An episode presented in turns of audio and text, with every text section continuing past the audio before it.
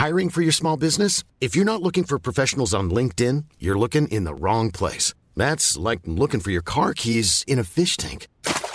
LinkedIn helps you hire professionals you can't find anywhere else, even those who aren't actively searching for a new job but might be open to the perfect role. In a given month, over 70% of LinkedIn users don't even visit other leading job sites. So start looking in the right place. With LinkedIn, you can hire professionals like a professional. Post your free job on linkedin.com slash people today. Welcome to the Help Desk for Monday, the 7th of December. My name is Peter Wells and I'm joined by a very sick Tess Bennett who is struggling on to, to make it through our first morning show. How are you doing, Tess? I am a little croaky, but we've got news to get to. Yes, indeed. So I'll do the heavy lifting for this one. Uh, and first up, and first up, we have legislation that has been tabled to the federal government on behalf of the Australian Federal Police. So last week, uh, Home Affairs Minister Peter Dutton introduced the Surveillance Legislation Amendment (brackets Identify and Disrupt) bill uh, into the federal parliament. The bill gives the AFP broad new surveillance powers to take over the online accounts of Australians and devices at a network level. Currently, law enforcement can only take control of a person's account with their consent. These proposed laws would allow the AFP to take over an account without consent as long as they had a warrant.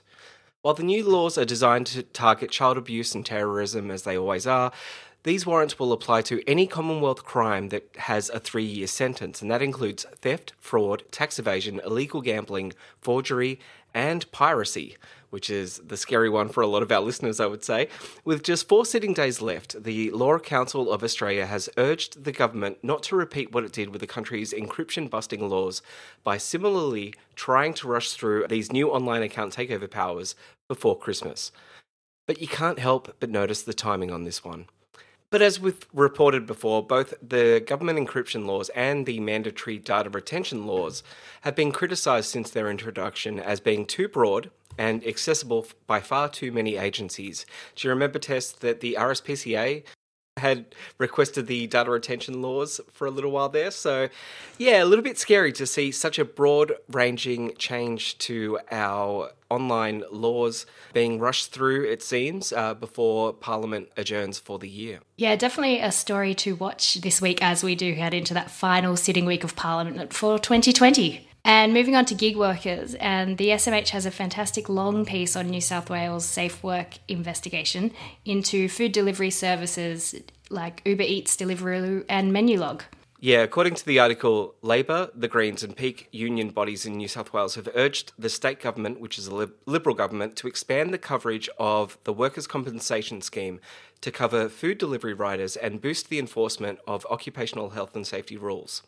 Union New South Wales General Secretary Mark Morey, who has worked with Airtasker to introduce minimum pay rates for workers there, said all work, regardless of the employment definition, should attract a minimum wage, leave loadings, superannuation, and injury insurance. Yeah, so no one from the food delivery companies actually agreed to answer any questions in this article, uh, but it does sound like they are working with the government on this one. Yeah, and it's unlikely gig workers will ever be considered employees under this, uh, but the safety standards for the gig economy is clearly needed, and hopefully uh, we will see some action come from this. Moving on, and Bloomberg has a great story on the rise of OnlyFans, a site that allows users to follow and tip their favourite online personalities for access to content.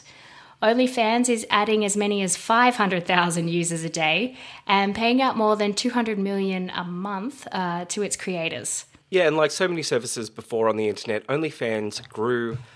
It started with adult film stars and offering private shows. So, but so much technological breakthroughs definitely come through uh, porn in in the past, so it's not surprising. Yeah, so more recently, celebrities like Cardi B have released content on the platform, and it makes a ton of sense for someone like Cardi B to be on OnlyFans. The CEO here makes a comparison with Instagram and sort of says, well, OnlyFans is much more authentic and, and intimate than Instagram, and the the numbers are pretty impressive. The company has 85 million users, upward of 1 million creators, and will generate more than uh, $2 billion in sales this year, and it keeps 20% of that, which puts the site on track for 400 million in annual net sales, dwarfing Patreon, which is another platform devoted to helping creative types uh, get paid for their work. Yeah, they're really uh, leaving Patreon in the dust there. Um, I guess the, the question is there, Tess, do you think that they'll ever be able to step out of that only porn kind of idea? I don't know. I mean, remember when um, Tumblr banned porn? And, mm-hmm. you know, to be fair, Tumblr might have been past its heyday once it introduced that, that porn ban, but it certainly didn't help the company's user numbers or engagement when, when it did that a few years ago. And even if you take away the porn idea, like I know that, for instance, Twitch has, has for years now been trying to broaden itself from not just video streaming for gamers, but video streaming for any kind of creative person. But then you look at you know the the cooking shows, and they're generally like cooking shows by gamers or knitting with gamers. So it's, it's like they've still never been able to break out of what it's known for. And yeah, once once you're once you fall into a niche on the internet, it's quite hard to kind of broaden yourself out outside of that. Our final story for the day is the story that 1,200 Google workers condemning the firing of an AI scientist called Timnit Gebru. Joining in with the Google employees is 1,500 academic researchers who are also protesting the firing. She was allegedly fired by Google after the company attempted to suppress her research into ethics of AI. Yeah, and according to a report from Protocol, industry leaders that they interviewed fear that her firing will have a chilling effect on other ethical researchers in the industry and especially at Google. Academics and activists uh, have long expressed skepticism about the integrity of ethical AI research at places like Google.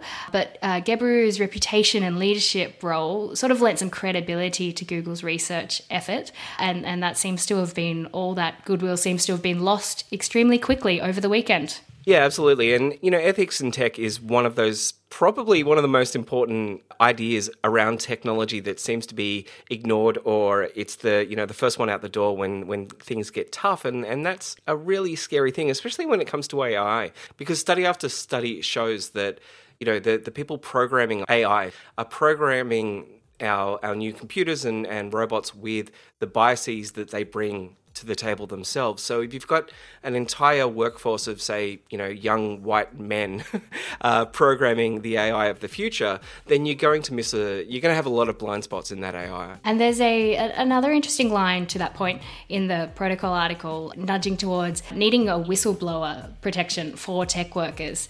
And it, it's quite interesting to think of how little insight or transparency we have into those giant workforces building giant systems that are going to control a lot of our life already and in the future.